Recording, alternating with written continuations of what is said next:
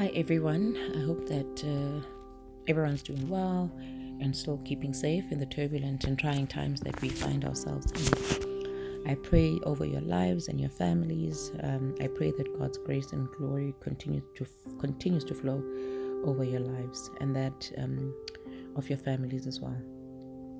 So today I want to share um, what the Holy Spirit has ministered to me around us having to make room for God in our lives.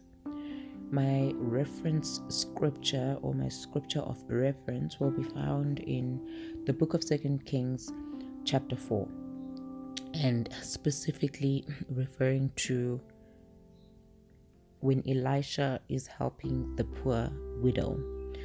So, just to summarize the story, basically, there is a poor widow um, who went to Elisha seeking for assistance because her husband had passed away.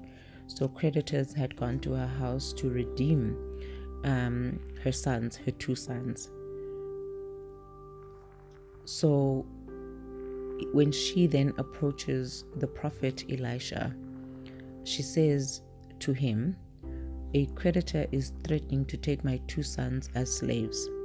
Then Elisha responds and says, What can I do to help you? Tell me, what do you have in the house? And then the woman replies and says, Nothing at all except a flask of olive oil. And then Elisha says to her, You must borrow as many empty jars as you can from your friends and neighbors and then go into your house with your sons and shut the door. Then Elisha commands her to pour the olive oil that she has found in her house to each and every jar that she has. And then she did, she did as she was told. And then her sons kept on bringing jars to her, and until there were no more jars to contain the oil. Now, this is what the Holy Spirit was saying to me regarding the jars and the oil. So, it is so the oil did not stop flowing because there was no more oil. The oil stopped flowing because there were no more jars. Now, this is similar to the jars or the vessels being us as servants of God. So, when God wants to make room to do things in our lives, He cannot pour more, or He cannot give us more if there are still things in our lives that cannot accommodate what God wants to do in our lives.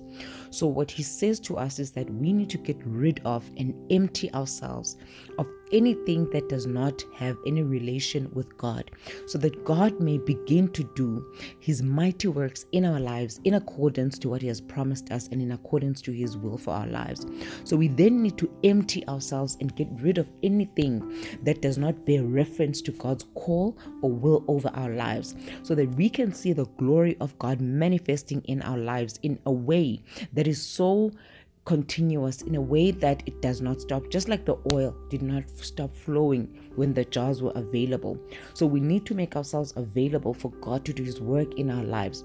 If God has no room because we are so fixated about other things that are outside of what God wants for our lives, if we fill our lives with things that are anti what God wants for our lives, He cannot pour. He is not able to pour when we are not available for Him. So we need to make sure that we are available, make ourselves available, make room for God to be able to do His miraculous work. Seek God, come to God so that He may begin to help us remove anything that is not of Him so then He can display His powerful and miraculous works and so that His glory may be seen in our lives. So that is what the Holy Spirit has been ministering to me. Get rid of any acts, any behaviors, any conduct that is not of God get rid of it and ask God to help you identify what are those things that you are carrying in you that are not of Him. Ask Him to give you illumination.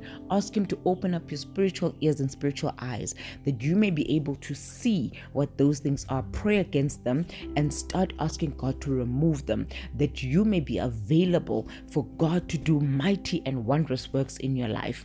So, so family, that's what I wanted to to share with you today. And I pray that God may give you the grace of illumination, the grace of seeing things that are not of Him and praying against them. Let God's door be open over your life that you may begin to step into places you had never imagined before. Let His grace fall upon your life. Let His glory shine upon your life. That even those that don't know Jesus Himself may look at you and say there's something special about this person, that their lives may be transformed just because they see you and they notice the glory of God over your life. May you be protected. I speak divine safety, divine protection over your life and that of your families.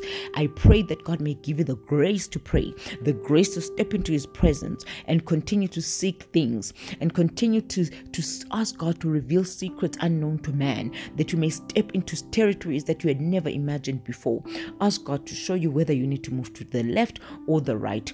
I speak to the north, the west, and the south and the east to restore everything that the enemy has stolen from you and your family in the name of Jesus. I cover you with the blood of Jesus and I thank you and I ask that God may begin to look, take this word that I've just shared with you and make it manifest in your life in the name of Jesus. So, family, stay blessed and may you continue to grow in God. May you continue to grow in the knowledge of God that His grace may shine upon you. May God take you out of the darkness. He may, may He you out of the pit of hell in places where you're not supposed to be in.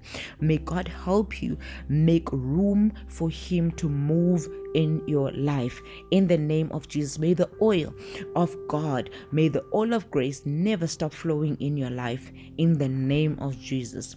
Amen.